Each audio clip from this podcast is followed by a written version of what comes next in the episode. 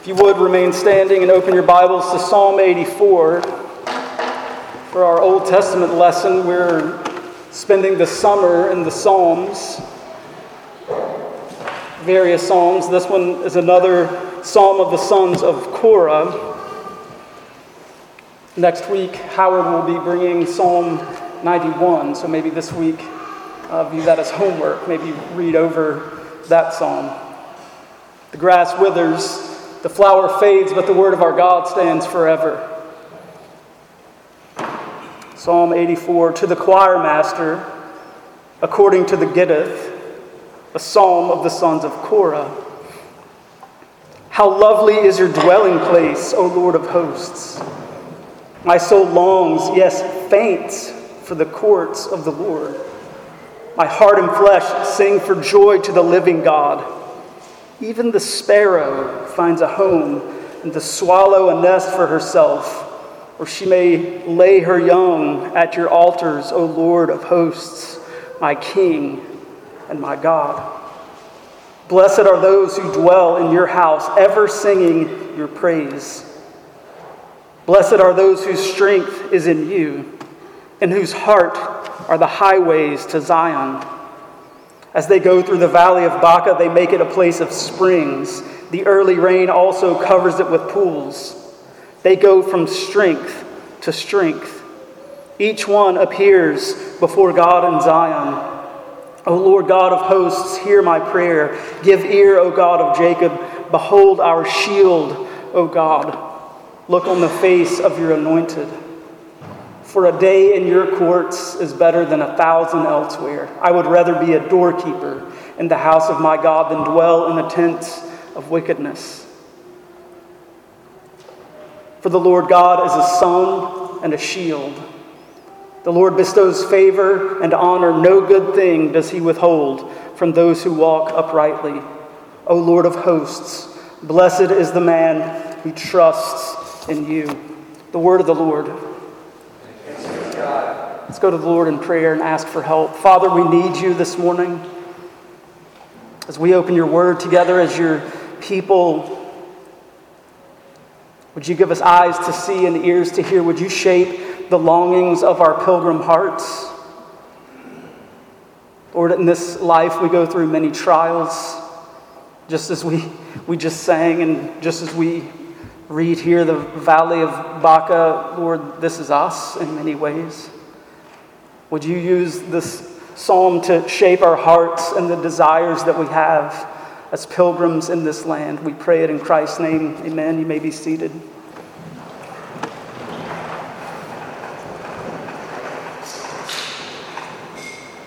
Have you ever been homesick? Maybe you're like, ah, I never leave home, so I don't have to be homesick. I remember distinctly a few times when I was growing up feeling homesick. And it is kind of a sick feeling. It's like I want to be back with my parents and my siblings, but I'm far away and there ain't no going back right now. That leaves this sickness in the pit of your stomach. I think, in some senses, this psalm begins in this place of homesickness. The writer of the Sons of Korah is expressing this kind of homesick desire for the house of God. And this is a very old, a very, very old desire. And for us to rightly understand the psalm, we have to remember our history. When God created man and woman, He placed them in a home, He put them in a temple garden called Eden. There, the man and woman enjoyed fellowship with one another. They enjoyed fellowship with God. It's even said that they walked with God in the cool of the day. It's great. There they are, Adam and Eve, and this first temple, the first priests, and there, there was God, and they were there to, to serve God, but we know the story doesn't end there. No, we, we rebelled. All of us in Adam, we rebelled against God. and so we're expelled from the garden, no more to have direct fellowship, this direct communion with God as Adam and Eve had enjoyed before. Does that mean that God was forever done with his people? No. As a matter of fact, he wasn't done with his people. Grace upon grace. We find God comes to man again. He comes to Abraham and promises to give him a land, a seed, and to, to overwhelm him with blessing forever. And this land is to be the place where God rules and reigns his people. We know that Abraham didn't realize much of this in his life. He had one son at a, at as a very old man, and he went around roaming the land, still living in tents his whole life. But the story doesn't even stop there. The whole intent of creation was for God to dwell with his people and be in his place forever. So, how will a holy God dwell with a sinful people? Exodus picks up with that story, doesn't it? God's people are down in bondage. There's, there's a Pharaoh who, who doesn't know the Lord and puts them in harsh slavery. And then God comes and snatches them out with his strong right hand, his extended arm. God brings his people out of bondage and leads them to Sinai. And there says, Here's how I, a holy God, am going to dwell with you, a sinful people. And if you read the end of Exodus, it's all about the building of what? Do you remember? A tabernacle. God says, This is the place where I'm going to meet with you at this tabernacle.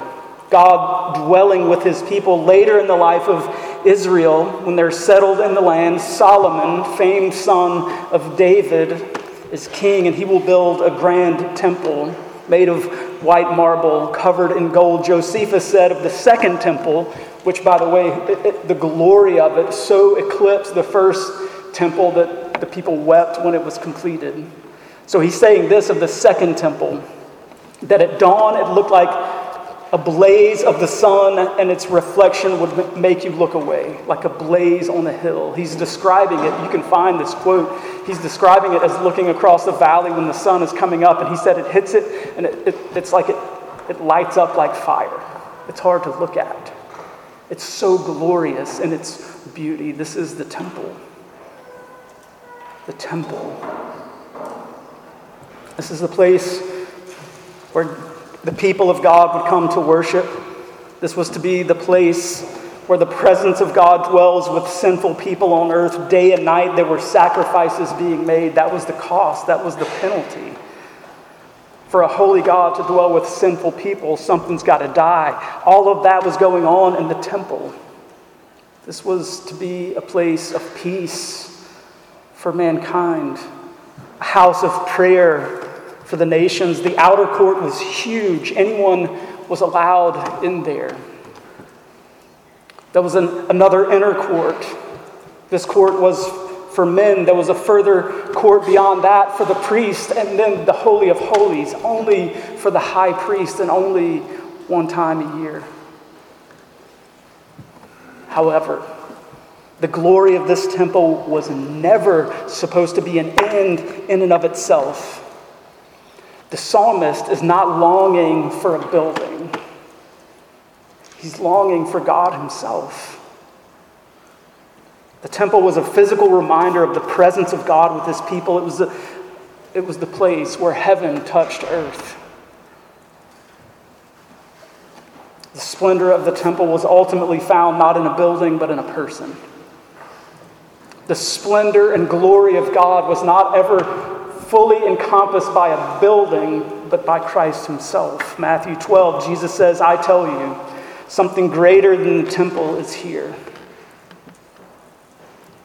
Something greater than the temple is here. Today we come to a psalm about being homesick for this temple, for the presence of God. The psalmist feels this great pain not being there, and his whole heart is bent towards getting back. I wonder if we feel this toward God. The homesick feeling we have, even if we're at home Listen, every single one of us, in some senses or another, feels this lack. We feel this homesickness. We feel like things aren't the way they're supposed to be. We know that. Maybe our relationships aren't going the way they're supposed to go. Maybe our job and our career path has utterly let us down. Maybe our relationships with our peers in school or out of school are utterly crushing us. Maybe there's some expectation in your life that is utterly unresolved. Every single one of us have these kinds of issues going on in our life. In some sense, we experience the reality of the psalmist. Things aren't right and we're on our way somewhere else. That's good. Our hearts are restless. And what are they restless for? What are our hearts restless for? This is the question that this psalm sets out to answer. Again, this week our psalmist gives us the structure. We don't have to look too hard for it. It pronounces a three time blessing, a whimsical blessing up front, marked by this sense of longing, a resolute blessedness for this trip, and a contented blessing of trust at the end. If you track the psalm, it moves from longing to travel to arrival. Longing to travel, this pilgrim's way that we just sang, to arrival. Verses, verses 1 and 2, this longing for blessing. How lovely is your dwelling place, O Lord of hosts. My soul longs, yes, faints for the courts of the Lord. My heart and flesh sing for joy to the living God. The, the psalmist is longing for his God. His soul has this long, longing and he's fainting as though for, for thirst. He, he's, he's giving us an illustration of what this feels like. It feels like death to not be in the presence of God. Contrast that with the longings of your heart. I did this exercise this week. Think about what your heart truly longs for. Would experiencing the presence of God like this be anywhere near the top of your list? Is this the longing that, that dominates your life? The sad reality is we, we tend to misplace this longing and fill ourselves with other things that utterly do not satisfy, and in fact leave us more thirsty than before we started. Listen to this quote by Lewis in The Weight of Glory. He's talking about memories and beauty. Quote, these things, the beauty and memory of our past, are good images of what they really desire. But if they are mistaken for the thing itself, they turn into dumb idols, breaking our hearts of their, of their worshippers. For they are not the thing itself, they are only the scent of the flower. We have not found the echo of the tune we have not heard, news from a country we have never yet visited. End quote. These things that we long for will never satisfy. To the extent that they are broken, disconnected from the reality of who God is, they will never satisfy. They will never be enough. I think the psalmist is pointing us to right longing in our life. This longing gone wrong, I, I, just to summarize this Lewis quote, this longing gone astray is idolatry. What a great definition. Longing gone astray is idolatry. Psalmist is pointing our desires in the right direction. The longing of our hearts is really for the presence of God Himself. God has promised to meet with His people in His place, and not being in that place creates longing for the psalmist. A great question that could be asked is the psalmist saying that the temple is the only place that, that God's presence can be found. I love how Calvin addresses this point in his commentary. He says this The reason why he longed so intensely to have access to the tabernacle to enjoy the living God, not that he, conv- not that he convinced of God as shut up in a narrow place, as was the tent in the ark, but he was convinced of the need that he, he had of steps by which to rise up to heaven. End quote faith needs steps. Of course, the glory of God is spread over the entire earth. We looked at that already in Psalm 8. There is no place where God's glory doesn't exist. Why does he long to go to the temple? Faith needs action, it needs steps. Reading through the psalm, I couldn't help but think of Hebrews talking about Abraham wandering around in tents.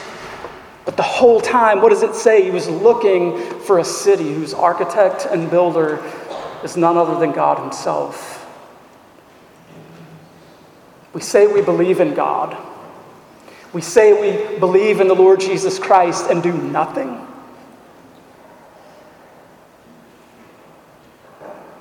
Faith needs action, it needs steps.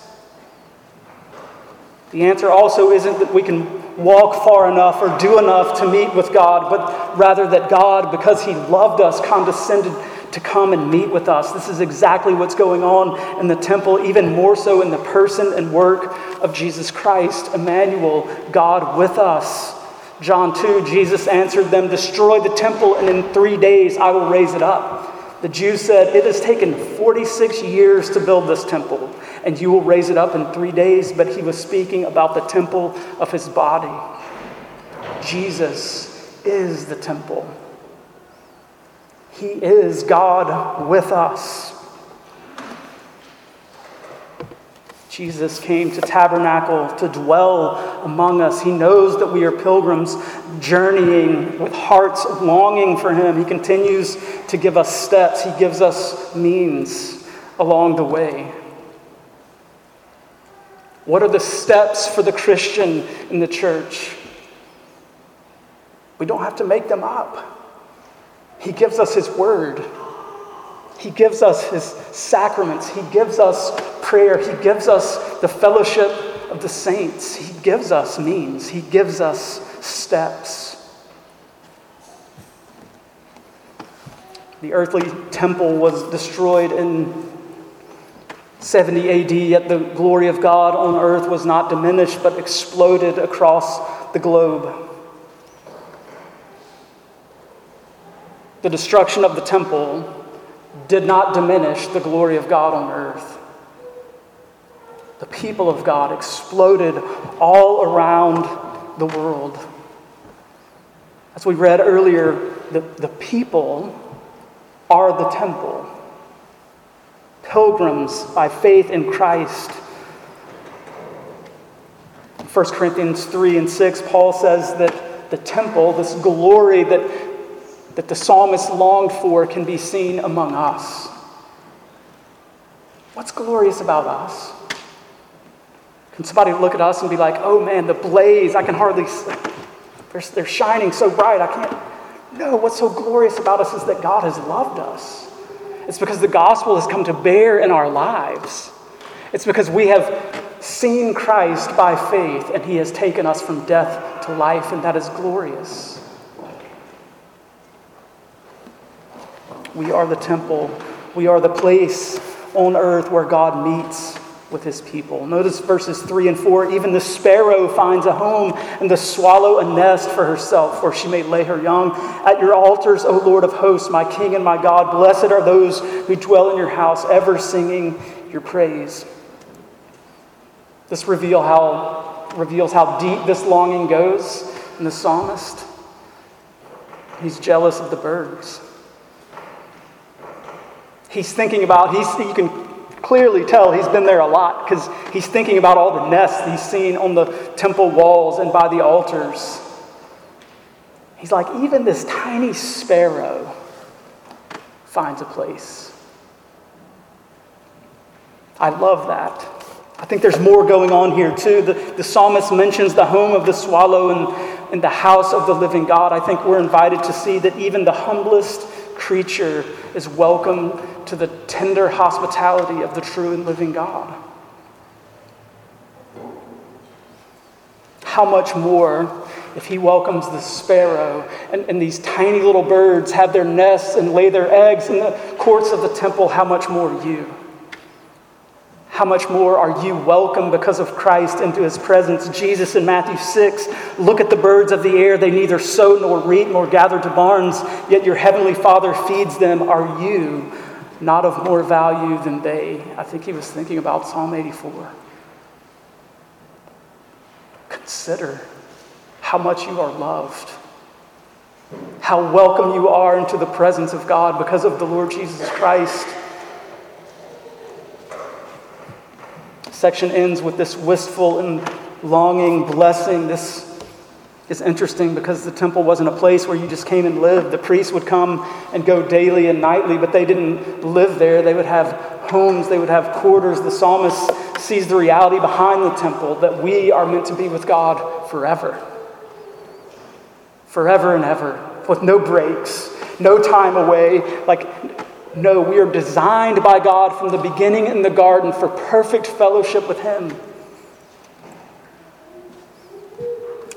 Ever singing your praise. I, I think that's a fascinating thing to write. When he, with longing, thinks about going back to the temple, being with the people of God, what he's missing is singing.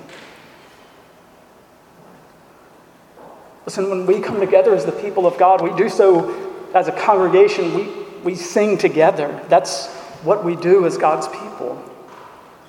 Is that a longing of your heart? Do you miss it when you're not present? Man, I miss singing with my church.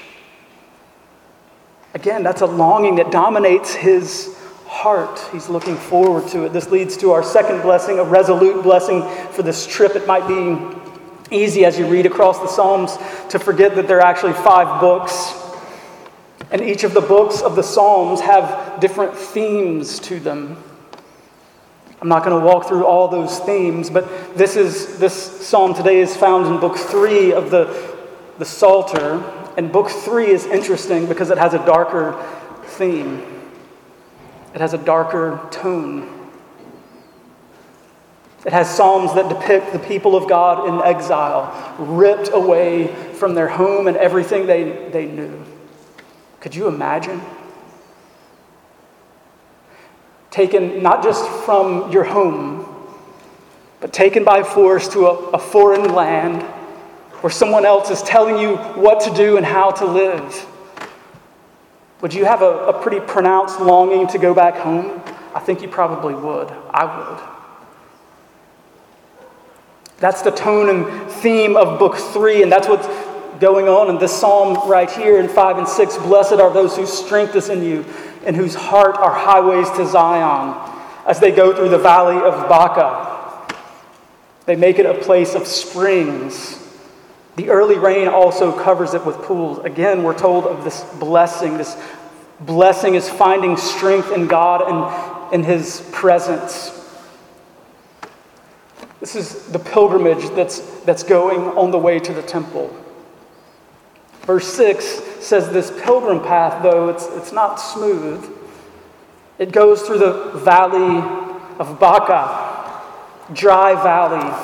This seems to be the, the meaning, this um, valley of weeping, valley of tears, a way of pain. And in that way of pain, it's, the psalmist does something interesting. It says they make it a place of springs. So they turn the valley of weeping into a place of springs. It's very interesting. Rather than suffering, putting an end to our journey on the way, pilgrims who suffer on the way actually provide life for those around them. There are two ways that we can view this. Because it really is weird. This Valley of Baca business suddenly becoming um, full of water and life giving. The first way that we're invited, I think, to, to think about this is Christ Himself. Christ Himself went through the valley. He was a man of sorrows, acquainted with grief. He went into the wilderness to fast on our behalf. Ultimately, He went to the cross in our place, a place of tears. And because he did all that, he accomplished for us salvation. He brought us life through his death. That's one thing that I think we can think, uh, or one way that we can view this part of the psalm. A second way is to see this truth in our own lives. It is usually from the place of heartache and dryness where God uses his people to serve and bless others. 1 Corinthians 1 God chose what is foolish in the world to shame the wise. God chose what is weak in the world to shame the strong. God chose what is low and despised in the world, even the things that are not, to bring to nothing the things that are, so that no human being might boast in his presence. 2 Corinthians 4 We are afflicted in every way, but not crushed perplexed but not driven to despair, persecuted but not forsaken, struck down but not destroyed, always carrying the body of the death of Jesus so that the life of Jesus may be manifested in our bodies. This is us. This is us in our affliction. I know that some of you here today feel like you're in a dry place, a valley of Baca with nothing to offer. First, look to Jesus, who walked these valleys before you. Then, after looking at Christ, know that in your weakness, God uses weak people to bring blessing and life to others. How many times have you seen hardship in life leading to blessing? This next thing is just off the top of my head and took me all of three minutes. Augustine, out of the desert and a, and a life centered utterly on himself, read confession sometimes, went on to be this powerful voice for truth, for the gospel. Luther, we reference his depression, severe depression, personal fear. Yet he, he stood between them in front of the most powerful people in Europe and spoke truth, gospel truth to them. Calvin lost a wife. It's terrible that these parts of his life that too painful for him to expound upon. And yet his writings continue to shape the church. Closer to home, I remember growing up with the story of Chuck Colson. Have you ever heard his story? Fascinating. He's one of the movers and shakers in Watergate, and he got caught. And he, he was imprisoned. And there he heard the gospel. And his life was utterly changed. And thousands and thousands and thousands of people, both in prison and out, heard the good news of Christ because he went into that valley. Joni Eareckson Tada. Somebody just gave me a, a, copy of her old book from the, the 70s, and I remembered that story growing up, hearing it. When she was 17, she dove into the Chesapeake, breaking her neck, paralyzed from the shoulders down. If that's not being invited into a valley, I don't know what is. But what has happened as a result of that? Streams, streams of living water have flowed from this woman. It's been a remarkable reality. Every single one of us in here have stories like this that we can resonate with and know. We know the truth of this in the lives of others and in our own life. That's exactly what the psalmist is saying. He's, he's not saying this pilgrimage or this journey from where he is to the temple is easy. In fact, he's saying it's hard. But along the way, through the hardness, God is at work doing greater things.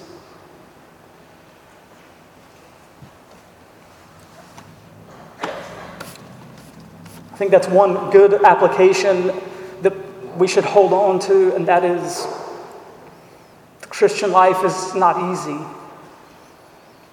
And even when you're not on it, it says the, the, the highways to to this place, to this city, to this temple are in our hearts. Not just physical steps, walking, but the highways, the way there is in hearts. That's us today. It says that they go from strength to strength.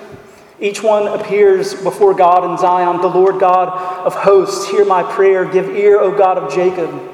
Saints are continually acquiring fresh strength from Zion. God is our strength on the way, from strength to strength. God is our strength as we walk this pilgrim path. This is His good work. So we have this longing um, blessing. We have this blessing of a traveler on the way. And finally, to this blessing of contented trust. It should come as no surprise that to anyone who loves the Psalms that the end of the pilgrim path, there's a king.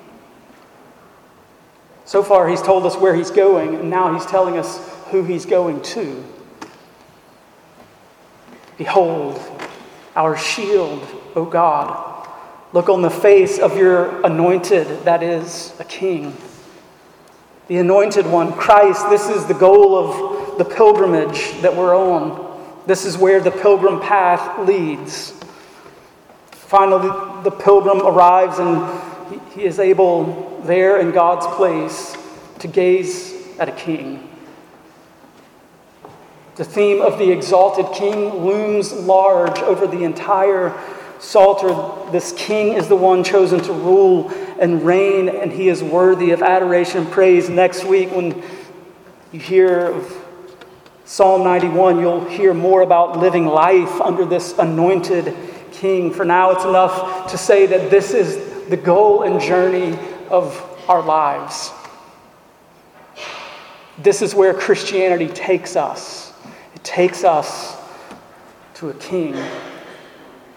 One day, after the valley, after the journey, after the struggle, we will see him face to face. We will look on the, the face of the anointed of God, our shield and defender, the ancient of days. We will see him. Having goals changes everything. I don't anymore, but I used to run a lot of races. Some short races, some long races, some on roads, some on trails.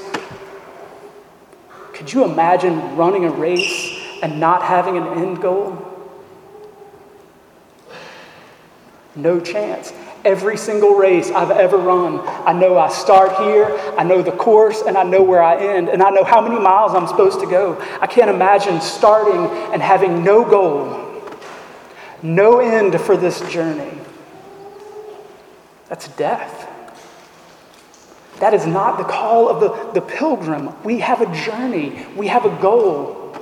We're going to be with Christ.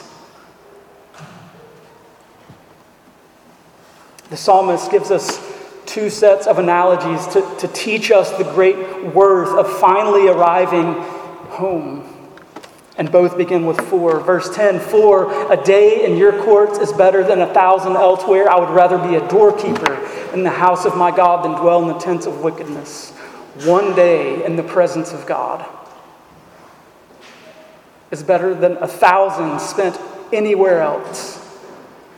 I would rather have this menial position. It's not talking about the, the vaulted position of being a gatekeeper. That's not what he's saying. Literally taking up space in a doorway.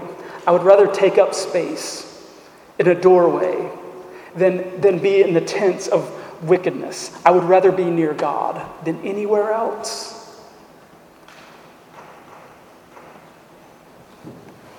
It reminds me and I wonder if Paul thought about this when he wrote Philippians 3 Indeed, I count everything as loss because of the surpassing worth of knowing Christ Jesus my Lord.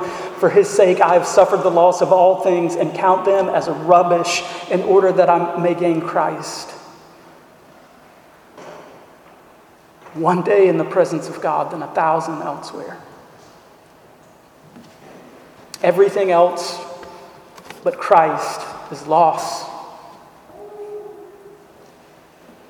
He gives us a second set of analogies to understand the great value of being in the presence of God. Verse 11 For the Lord God is a sun and a shield. The Lord bestows favor and honor. No good thing does he withhold from those who walk uprightly. God is a sun, light, joy, heat, energy, life giving. By it we live, without it we die. Light breaking in to the dark. God is a shield. He's a protector, he's a soldier, he's a, God is a defender. From last Sunday, God is a refuge. And then it talks about these gifts of God. The ESV renders them favor and honor, but they could also be translated grace and glory. God gives grace and glory to pilgrims. I think to all of that, we can just simply say this Pilgrims live under the smile of God. You, pilgrim, live under the smile and pleasure of God Himself. Finally, God withholds no good thing. This is pointing us to heaven. Can you imagine? Nothing good at all withheld from you. Every single good thing given to you freely by God because of Christ. No more tears no more sickness. No more falling over the handlebars of your bike, cutting your face up. No more fight with the sinful flesh. No more war in our hearts or in our world. No good thing does he withhold. Listen, if you came to church this morning needing to hear good news, hear it. Hear what God is doing for us, pilgrims. No good thing does He withhold. For those who walk uprightly, literally, with a divided heart. That's the question that is hanging over us today. Do we have a, divided heart? Throughout. That is the, the pilgrim's sole focus. It's, it's to be in the house of God. He doesn't want to be anywhere else. Every other joy, every other pleasure is a distant second to this one driving factor. He wants to be in the house of God. This should be the goal of each and every one of us. For now we see in a mirror dimly, but then face to face. Now I know in part, then I shall know fully, even as I have been fully known. Finally, the psalmist concludes with a decisive blessing, wrapping up his thoughts on arrival. Verse 12 O Lord of hosts, blessed is the one who trusts in you. Remember Jesus' similar blessing in John? Blessed are those who have not seen yet believe. This is the blessing that we live under today, the certain blessing of Christ. We don't have to wait for it. This is not just something that we get when we make it to heaven. Let the blessing of God encourage you, fellow pilgrim, as we journey to, to that great temple city, the presence of God. This longing that we have now for a city whose architect and builder is God Himself. Be encouraged on the way, be encouraged in the valley. Springs of living water are flowing. Let's pray. Heavenly Father, we don't see these things often. We pray again that you would shape the longings of our pilgrim hearts. Lord, that truly you would be our greatest longing, our greatest desire. Thank you so much for your love that allows us to live under your smile.